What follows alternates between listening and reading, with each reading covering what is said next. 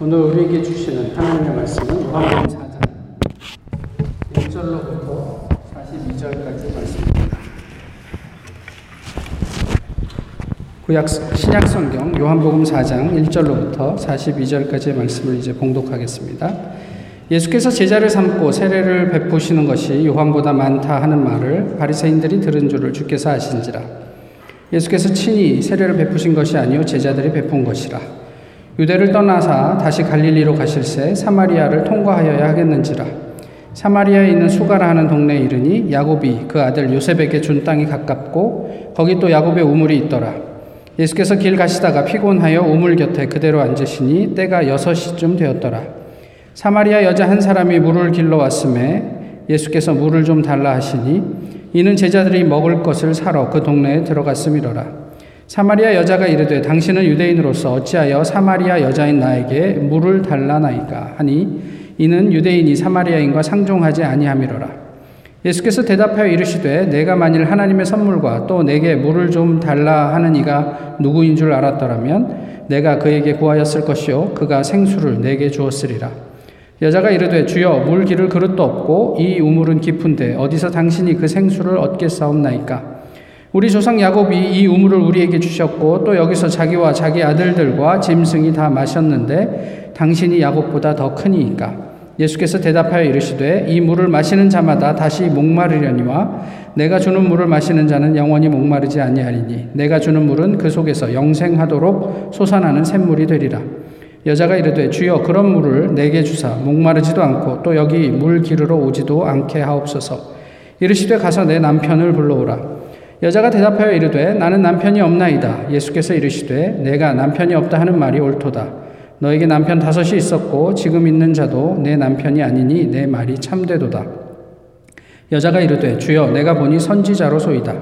우리 조상들은 이 산에서 예배하였는데 당신들의 말은 예배할, 곳이 예루살렘에 있다 하더이다. 예수께서 이르시되 여자여 내 말을 믿으라. 이 산에서도 말고 예루살렘에서도 말고 너희가 아버지께 예배할 때가 이르리라.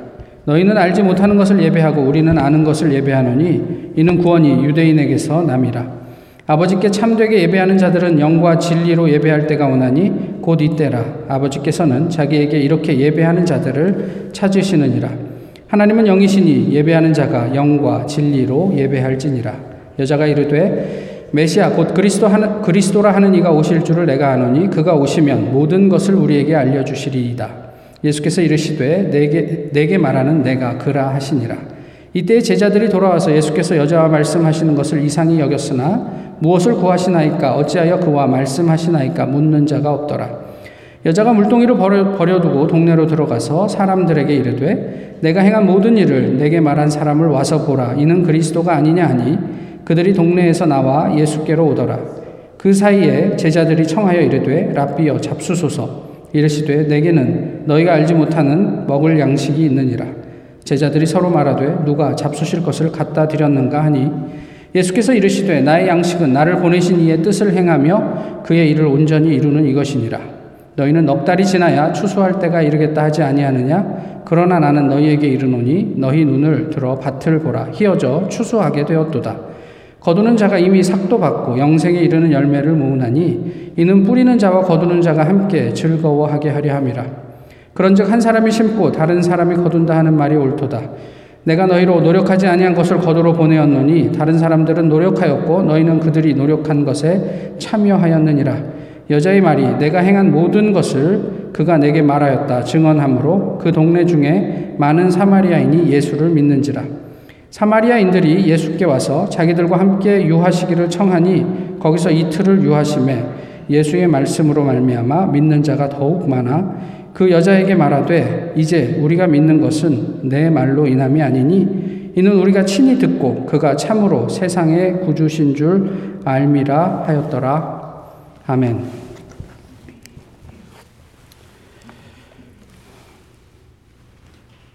(23년) 전 알바니아에 있을 때 조이라는 여자 청년을 만났습니다. 고등학교를 마치고 알바니아에서 선교사로 사역을 하고 있었어요.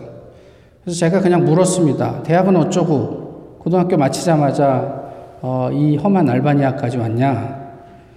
어, 자신의 진로를 택하기 전에 세상이 어떤지 좀 돌아보고 싶었대요.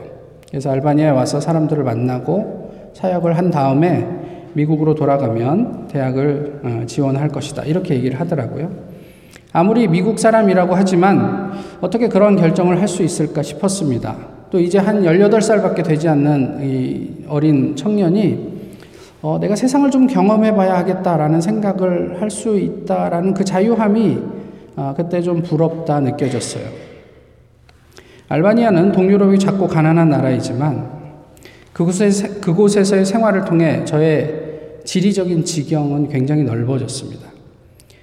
그 조이라는 청년을 비롯해서 많은 사람들과의 만남을 통해서 그리고 크고 작은 경험들을 통해서 저의 세계관이 그만큼 확장되었다는 이야기이지요. 선교라는 것은 무엇일까요? 교회에 어느 교회나 담당하고 있는 사역의 뭐 중심이라고 해도 과언이 아닐 것입니다. 그런데 분명한 것은 이 선교는 사람의 소유물이 아니에요. 따라서 어느 누구도 뭐 선교제 10년, 20년, 30년을 있는 선교사도 또 선교제 한 번도 가보지 않은 어느 누구도 선교에 대해서 기득권을 주장할 수가 없습니다. 선교는 그만큼 하나님의 사역이기 때문에 그렇습니다. 다만 우리는 그 사역에 동참하면서 경험하게 되는 하나님의 역사하심, 그 은혜를 나눌 뿐입니다. 오늘 본문을 통해서 이런 부분들을 저희가 좀 살펴보았으면 좋겠어요. 사마리아가 어떤 지역인지는 이미 이제 좀 알고 계시죠. 그 이스라엘이 망하면서 남겨진 유대인들, 그래서 그 이방인들과 혼합된 사람들, 그래서 유대인의 혈통이라고 말하기 어려운 사람들, 그래서 북이스라엘 왕국의 수도인 사마리아를 그곳 지역 이름으로 이제 명명을 하게 됐고, 나중에 바벨론에서 귀환한 유대인 포로들은 이 사마리아를 이렇게 불결한 더러운 땅이라고 그래서 사람들과 만나지도 않고 상종도 하지 않았다. 오늘 본문은 그런 이야기를 하고 있어요. 사실 이것이 비단 유대인들만의 이야기는 아니죠. 한국도 그 우리나라 역사 속에서 뭐 이렇게 그 후금 청나라에게 패하고 포로로 끌려갔다가 돌아온 많은 어떤 그 속한 포로들 이런 사람들이 자기 고향에 돌아가서 사람 이하의 대접을 받는 사례들이 있었고 일제시대 때도 그런 경험들이 우리에게는 있습니다. 어쨌든지 간에 이 사마리아는 예수님 당시까지도 어, 여전히 차별받는 그래서 짐승보다 더 못한 대우를 받고 사는 그런 사람들이었어요. 그런데 예수님께서 제자들과 함께 오늘 이 지역을 통과하시겠다. 통과하셔야 했던 이유가 있었을까 싶은데 어쨌든 그렇게 지나가신 거고 성경의 표현대로 하면 수가성 근처에 이르러서 한 우물 곁에 예수님이 지쳐도 좀 쉬시게 되었다. 이렇게 얘기를 하고 제자들로 하여금 먹을 것을 좀 구해오라고 마을로 들여보냈고 예수님 혼자 남았던 거죠. 그때 마침, 그때 시간이 6시니까 요즘 시간으로 하면 낮 12시고 그때 물을 길러 나온 한 여인이 있었다. 이렇게 이야기를 하고 예수님은 그 여인과 대화하는 내용이 오늘 본문에 기록되어 있습니다. 당시 유대인들에게 있어서는 도저히 상상할 수 없는 어떤 사건이 이곳에서 벌어지고 있는 것이, 것이죠. 제자들도 음식을 구해서 돌아온 다음에 예수님이 그 여인과 대화하고 있는 모습을 보면서 어떻게 저 사마리아 사람과 예수님이 이야기를 하고 있을까? 이걸 좀 이상하게 생각했다. 이렇게 오늘 본문은 전하고 있습니다. 근데 이 본문 이야기들은 이제 계속해서 말씀을 나누겠지만 이 오늘 본문을 통해서 선교의 전형적인 과정들을 저희가 좀 보게 돼요. 선교지에 처음 가면 고민하는 게 뭐냐면 접촉점이에요. 어떻게 이 사람들하고 만나게 될까? 그래서 제가 있었을 때는 그때 당시 한국에서 쓰다가 버린 많은 컴퓨터들을 이렇게 공수해 와서 컴퓨터실을 만들어 놓고 어, 알바니아에 있는 그 청년들에게 와서 컴퓨터 무료로 가르쳐 줄 테니까 이렇게 배워라. 그렇게 하면서 그것을 접촉점 삼아서 성경도 가르치고 읽게 하고 뭐 이런 일들이 있었단 말이죠. 오늘 본문에서 이야기하는 접촉점은 물이에요. 그래서 이 물을 매개로 예수님과 이 사마리아 여인이 대화를 하는 거죠. 이 여인이 예수님에게 이렇게 얘기를 하죠. 관심이 생겼어요.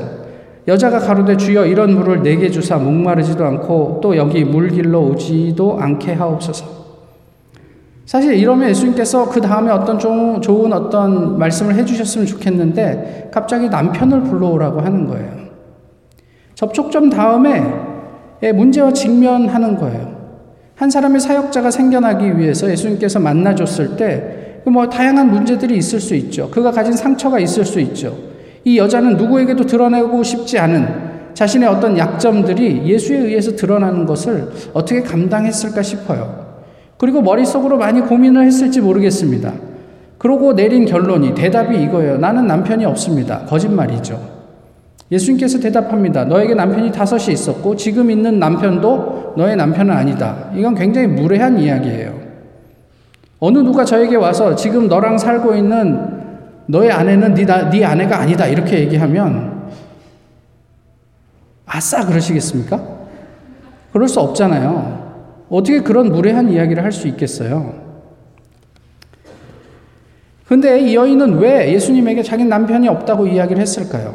또 어떤 연유로 이 여자는 도대체 다섯 명의 남편과 이혼을 하고 여섯 번째 남편과 살고 있을까요? 이때 시대에 비하면 요즘처럼 자유로운 시대에도 다섯 번, 여섯 번 결혼을 했다. 이게 대단한 일이 되죠. 어, 가십이 되죠.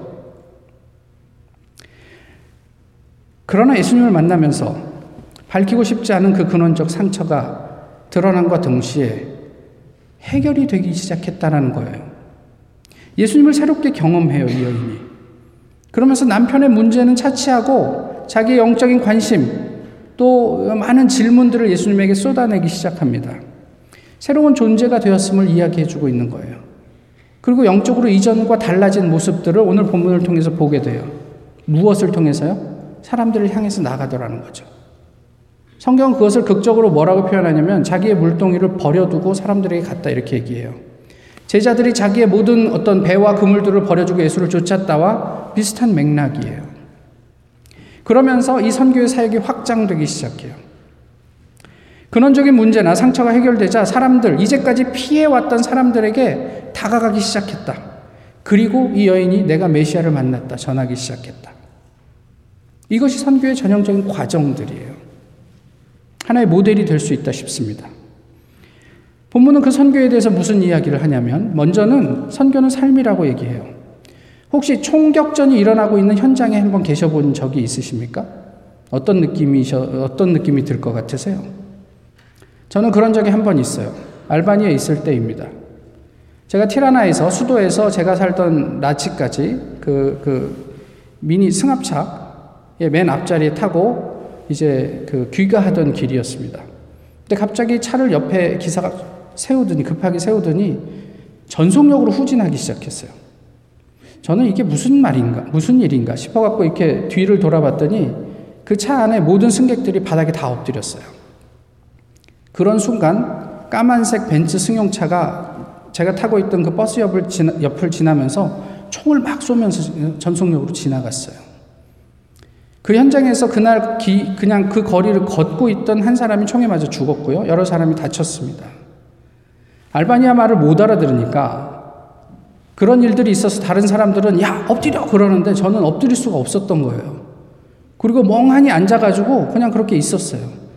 만약에 그날 제가 거기서 총알, 총을 맞았어도 아무 전혀 이상하지 않은 그런 상황이었어요.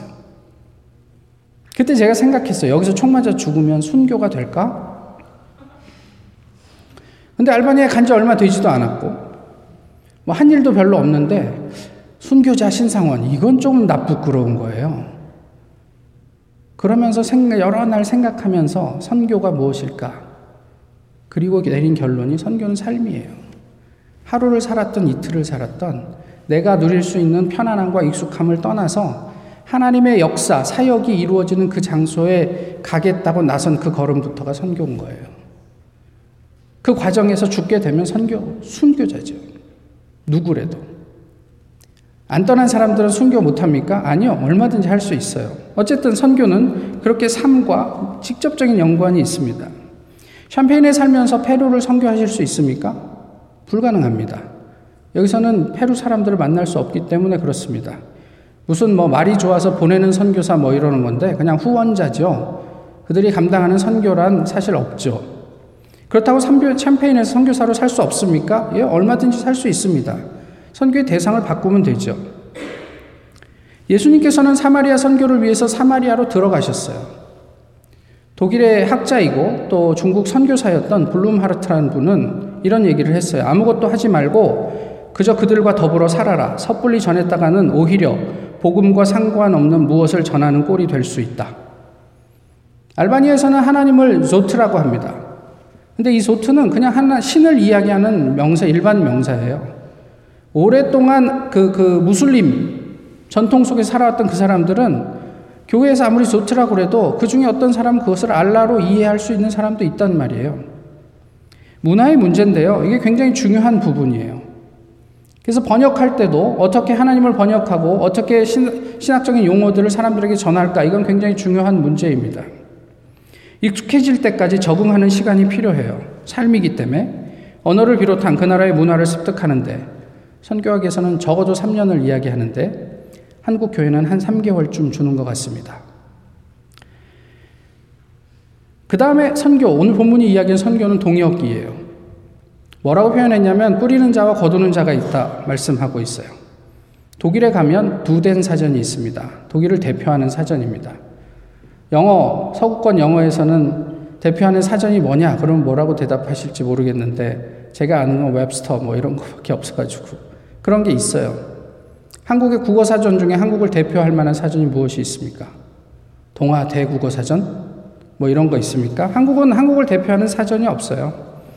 아마도 그 안에는 내가 시작했으니 내가 끝을 봐야지. 뭐 이런 우리의 어떤 전투적인 그런 어떤 문화가 있기 때문이 아닐까 싶기도 한데 어쨌든 그렇습니다. 알바니에서 살 때 한, 한 열흘, 두 주쯤 됐을 때 말이 안 통하니까 답답해요.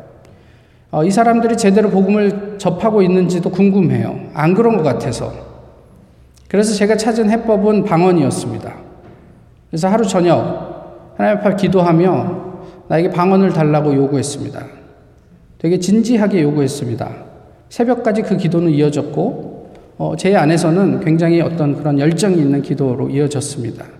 그 새벽쯤 됐을 때 정확히 몇 시였는지는 알 수 없는데 오랫동안 기도의 자리에 있었고 어, 왠지 하나님께서 들어주실 것 같다는 생각에 기분 좋은 마음으로 잠이 들었지만 그 다음날 아침에 한마디도 알아들을 수가 없었습니다. 하루 종일 기분이 좋지 않았어요. 그리고 저녁 때 다시 하나님께 기도할 때 이런 마음을 주시는 것 같아요. 내가 할게. 네가 여기 오기 전 난 알바니, 알바니아를 위해서 일했다. 네가 잠시 다녀간 후에도 나는 이곳을 위해 일할 거야. 네가 하겠다는 생각보다는 그냥 처음 이곳에 올 때 가졌던 그 마음으로 네가 만나는 사람들을 좀 품고 사랑해 줄 수 있겠니? 그것이 하나님께서 저에게 요구한 선교와 관련된 유일한 일이었어요. 그리고 저는 그날 저의 마음속 깊숙한 곳에 도사리고 있었던 어, 내가 해야 한다. 그러고 싶다는 야망을 보았습니다. 나만 중요한 게 아니에요. 어제와 오늘 그리고 미래의 선교사가 더불어 함께 하나님의 사역에 동참하는 거예요.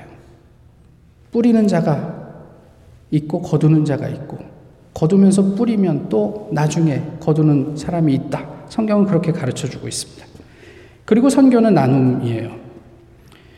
철저하게 공동체로부터 고립되어 있는 이 여인에게 예수님께서는 물을 좀 나누어 달라고 합니다. 아무것도 나눌 수 없다고 생각했어요. 그런데 그 여인이 나눌 수 있는 물이 있었어요. 알바니아 사람들은 제가 선교지에 있을 때 저를 엄청 부러워했어요. 서유럽을 아무 때나 갈 수 있잖아요. 원하면. 자기들은 못 가요. 비자를 받아야 되는데 알바니아 사람들한테 뭐 독일이 프랑스가 비자를 줍니까? 그래서 이태리로 어떻게든 밀입국 하려고 배를 타고 건너가다가 배가 어, 거친 바다에 뒤집혀 갖고 사람들이 뭐 수백 명씩 죽는 일들이 그때 당시에도 허다했어요. 제가 이제 잠시 독일로 나갈 때 그, 그 매일 교회를 찾아서 같이 놀던 그 고등학생 아이들이 되게 부러워했어요. 그래서 제가 왜 부럽냐 그랬더니 어, 거기 가면 아무 근심 걱정이 없잖아. 라고 착각을 하더라고요. 그런 그들입니다. 그런데 그럼에도 불구하고 그들에게도 여전히 나눌 게 있어요. 제가 알바니아에 있으면서 그들에게 받았던 것들이 그런 것들이었습니다. 뭐 물질적인 것이겠어요? 아니에요. 그들의 마음, 또 그들의 삶, 이런 것들이 우리에게 주는 은혜가 있어요.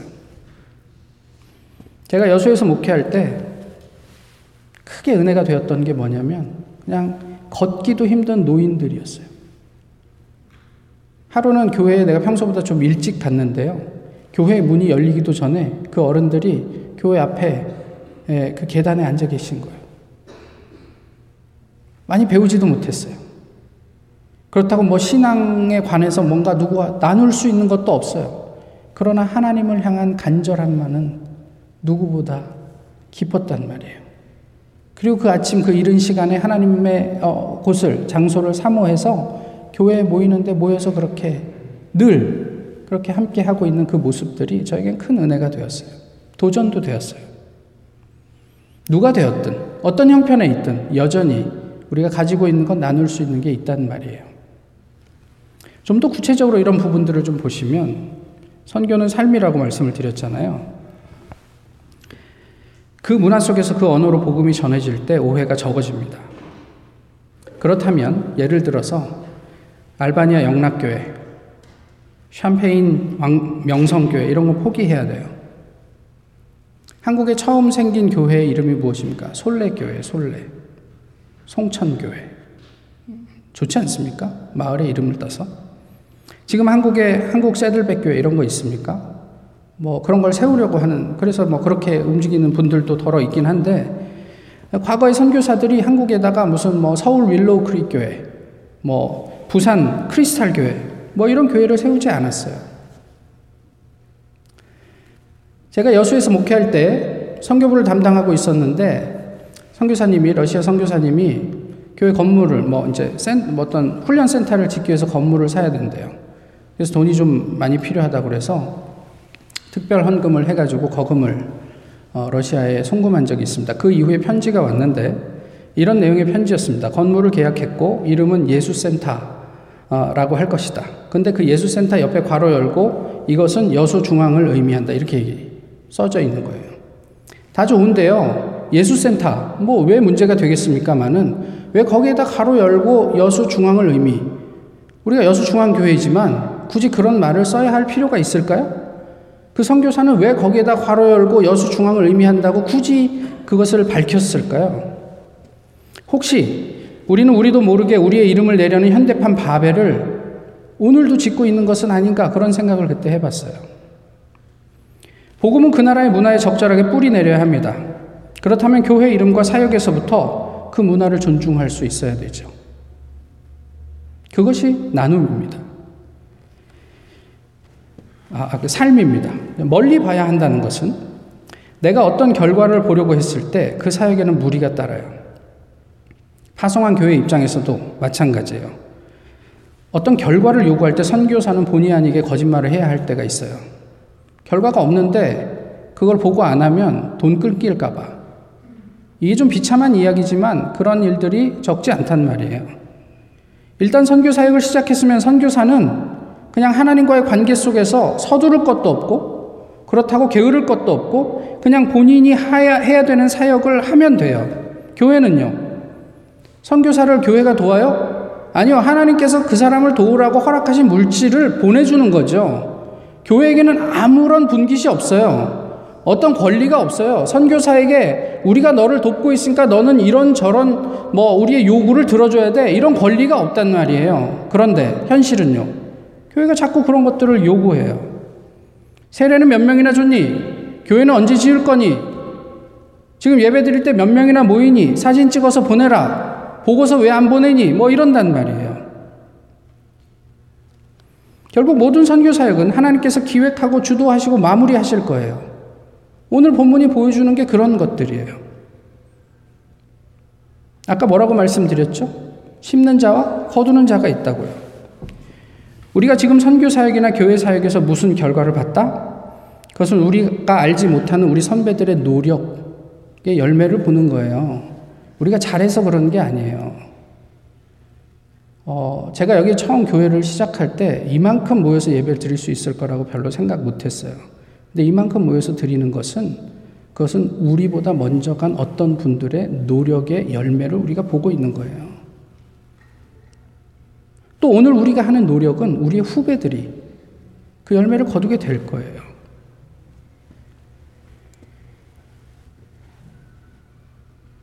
예수님께서는 사마리아에서 처음부터 모든 사람에게 자신을 믿어달라고 사람 대중적으로 연설하고 그러지 않았어요. 처음 예수님께서 자신을 드러낸 것은 상처 많고 고립된 왕따의 여인이었어요. 그 다음에 예수님 자신의 말씀이 더해졌을 때 믿는 사람들이 많아졌다. 오늘 본문은 그렇게 얘기해요. 지난주 본문에서 우리 무슨 얘기를 했죠? 시몬 장모의 열병을 예수님께서 고쳐줬고 병든 많은 사람들이 몰려들었습니다. 그리고 예수님께서 그들을 다 케어해 주셨어요. 그러자 사람들이 예수님께서 뭐라고 그래요? 여기에 좀 더 머물러 주십시오라고 얘기를 하죠. 근데 예수님께서는 거절하셨어요. 나는 이곳에만 부름을 받은 게 아니라 많은 사람들에게 하나님의 나라를 전해야 한다. 그리고 다른 도시에 가서 사람, 하나님의 복음을 전했다. 이렇게 말씀하고 있잖아요. 오늘 본문에도 이 사람들이 이곳에 좀 머물러 달라고 요구를 합니다. 그런데 이번에는 예수님께서 그것을 수락하셨어요. 그리고 이틀을 더 머물렀다. 이렇게 얘기해요. 왜요? 이들이 예수님께 머물러 달라고 요구한 이유가 달랐어요. 뭐냐면 예수님의 말씀을 듣고 싶었거든. 그리고 그들이 예수님의 말씀을 듣고 사람들이 변하기 시작해요. 여자에 의해서 촉발된 어떤 선교의 동력이 예수님의 말씀을 통해서 확장되고 그것이 그것을 믿는 한 사람 한 사람에게 구체적으로 경험이 되었어요. 여기서 중요한 게 한 가지 있어요. 뭐냐면 이 여자는 사라졌어요. 그리고 뭐가 남아요? 말씀만 남아요. 예수님만 남아요. 다시 말씀드리겠지만 여인에게 얘기해 우리가 지금 믿는 것은 너 때문이 아니다. 우리가 직접 이 말씀을 들어보니 이게 진리구나. 우리가 알았기 때문에 이곳에 있는 것이다. 이렇게 얘기해요. 선교는 아까 손해, 나누는 거라고 말씀드렸죠. 선교는 그래서 손해예요. 손해가 많아요. 많은 선교사님들이 현지인들에게 사기당하고 배신당하고 상처가 있습니다. 그래서 속거나 뺏기지 않으려고 애를 쓰다가 현지인 지도자를 못 길러내요. 안 믿거든. 얘가 언제 나를 등쳐먹고 돌아설지 모른다는 생각 때문에. 그래서 적당한 거리를 두고 교회에 필요한 만큼 그들과 동역해요. 만약 우리가 현지인을 믿지 못하고 그래서 지도자를 길러내는데 실패한다면 그 선교는 아무리 화려해도 실패한 선교입니다. 궁극적으로 선교는 그들에게 넘어가야 돼요. 가장 그곳을 잘 아는 사람들에 의해서 이루어져야 되는 거란 말이에요. 예수님의 사역은 자신을 통째로 주시는 거였어요. 어떤 유익도 없었어요. 그 사역의 결과는 죽음이었거든요. 그럼에도 불구하고 예수님은 제자들로부터 배신당했어요. 심지어 베드로는 수제자라 그러면서 저주까지 했어요. 당장에 때려치울 만한 일입니다. 우리의 삶을 통째로 죽어도 배신을 당할 수 있는 것이 선교예요. 전도예요. 그래서 교회는 항상 커셨어요. 저희 돈 보냈다가 손해나는 거 아니야? 선교의 손해가 어디 있어요? 다 과정이지. 우리가 어떻게 그 사람들을 다 분별해갖고 이게 사기꾼인지 아닌지를 물론 잘 살펴야 하겠지만 그걸 100% 우리가 다 스크린 할 수 있습니까? 필요가 있으면 도와주면 돼요. 그것은 우리의 몫이에요. 그것을 어떻게 쓰는지는 그 사람들의 몫이에요. 나중에 하나님께서 계산하시겠지. 그 몫까지 우리가 왜 여기에서 다 계산하려고 하냔 말이에요. 선교는 손해예요. 이만저만 손해가 아닙니다. 배신당하는 것이 두려워서 우리가 마땅히 해야 할 사역을 포기해야 할까요? 만약에 그런 마음이 생긴다면 그것은 유혹이에요. 사역을 방해하는 유혹이에요. 교회 안에서도 마찬가지예요. 섭섭해요? 예, 그냥 나 다 때려쳐? 유혹이에요. 하나님의, 하나님의 일이면 무슨 오해를 사도, 무슨 이야기를 들어도 그 자리에 버티고 서 있으면 됩니다. 확실한 것은 우리의 모든 것을 내어줄 만큼 우리가 예수님에게 헌신되어 있을 때, 또 그만큼 우리가 사람들을 품, 품으려고 할 때 그 열매는 언젠가 반드시 거두게 된다라는 사실이에요. 내가 죽은 다음, 내가 죽은 다음에라도 언젠가 거두게 돼 있어요. 그것이 하나님의 일인 이상. 지금 우리가 줄 수 있는 게 뭐가 있습니까? 예전에도 한번 말씀드렸던 것 같은데 내가 당신을 정신적으로 사랑합니다. 그러고 결혼하세요? 나는 정신적으로만 너를 사랑해. 이게 가능한 일이에요? 우리 교회 재정도 넉넉하지 않은데 작은 교회라 나눌 수 있는 게 별로 없을까요? 뭐 그럼 기도라도 하죠. 이게 괜찮은 말이라고 생각하십니까? 저는 아니라고 생각하는데요. 선교지에 대한 우리의 관심과 사랑은 무엇으로 구체화됩니까? 내 보물이 있는 곳에 네 마음도 있다. 물질로 구체화되는 거예요. 어, 나는 우리 교회를 너무 사랑해. 뭘로 구체화돼요? 그게 헌금이 됐든, 봉사가 됐든, 교회를 사랑하는 구체적인 우리의 손해가 있어야 된단 말이에요. 제가 헌금하라고 말씀드리는 게 아니에요. 저는 이때까지 한 번도 그런 이야기를 여러분들에게 한 적이 없어요. 선교에 대해서 한번 생각해 볼까요? 그게 마음이 편하니까. 내 마음이, 내 보물이 있는 곳에 내 마음이 있다. 물질이 함께 갈 때 우리의 마음과 기도도 갈 수 있어요. 재미있는 거는 아무리 내가 선교에 관심이 있다고 해도 내 손해가 발생하지 않으면 그 관심은 이내 시들해져요. 제가 장신대 들어갈 때 신대원 중창단에 들어갔습니다. 왜 들어가려고 그랬을까요? 여름마다 미주 순회 공연을 한대. 그래서 아, 저기 들어가서 노래 좀 하고 미국도 놀러 가면 좋겠다. 뭐 이런 생각에 들어가려고 그랬어요. 근데 IMF 터져갖고 다 취소됐어요. 그러니까 정기 공, 정기 연주회 하는 그 연주회 하는 그 시간이 그렇게 부담될 수가 없어요.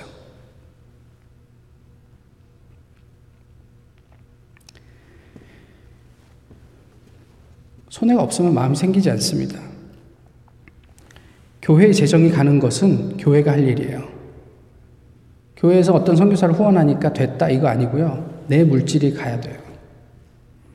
그래서 구역에서 담당 선교사를 정하고 그 어떻게 해서는 크든 작든 그 선교사들을 좀 후원하시라고 말씀을 드리는 거예요.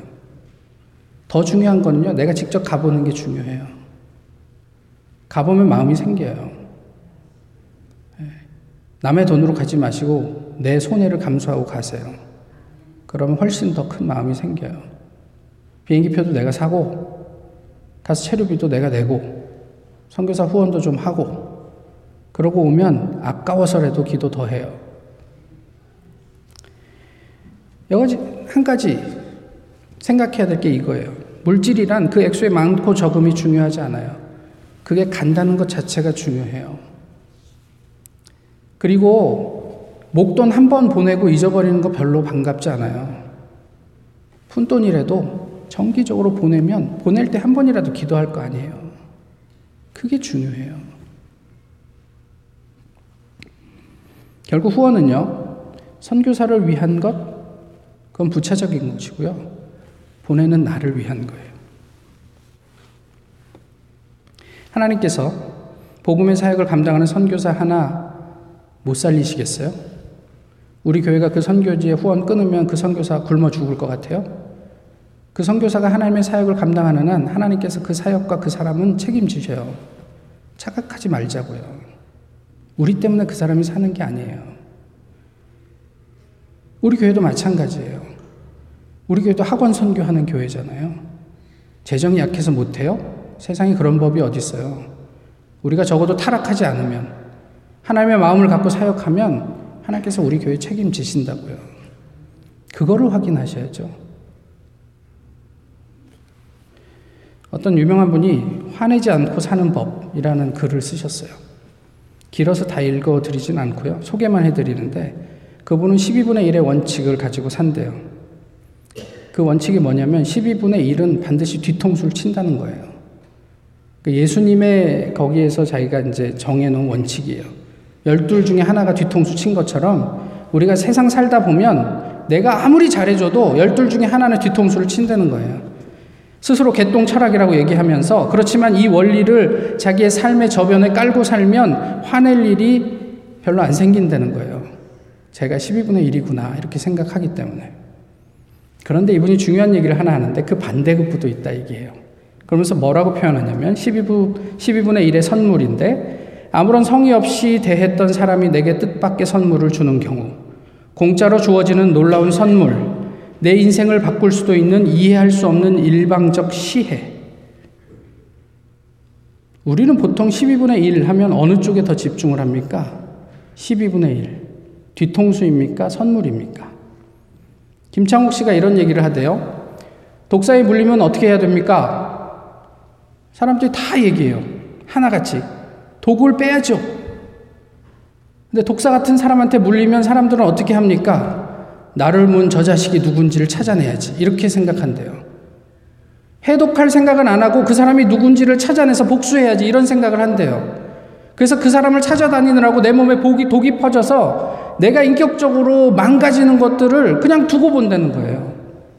그분이 이렇게 얘기해요. 해독하시래요. 좋은 사람을 만나고 또 행복한 경험을 하고 그리고 해독한 다음에 그 사람을 찾아도 늦지 않다는 거예요. 오늘 본문의 여인에게 12분의 1의 선물은 무엇이었을까요? 그 12분의 1의 은혜로 마주한 진리는 이 여인의 인생을 바꿨어요. 내가 이제까지 사람들에게 쓰레기 같은 인간이라고 이렇게 대우받고 살아왔는데 이 여인의 인생이 완전히 바뀌어버렸어요. 예수님을 12분의 1의 선물로 만난 사람만이 자신의 한계, 세상의 편견을 넘어 복음을 전할 수 있어요. 이게 성경이 우리에게 보여주는 얘기예요.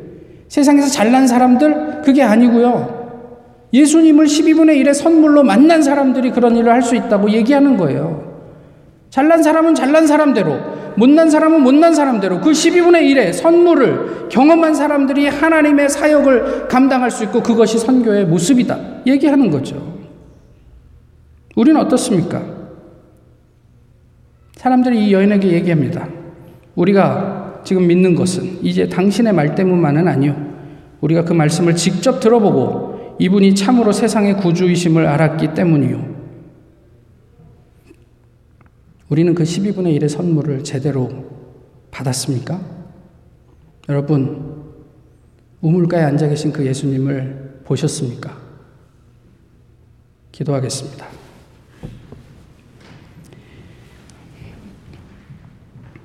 우리의 끊임없는 뒤통수에도 불구하고 주님은 우리에게 12분의 1의 선물이 되어 주셨습니다. 고맙습니다. 매일의 일상 속에서 그 은혜로 우리에게 허락하신 오늘을 살게 하옵소서. 예수 그리스도의 이름으로 기도하옵나이다. 아멘. 찬송가 508장 함께 부르시겠습니다.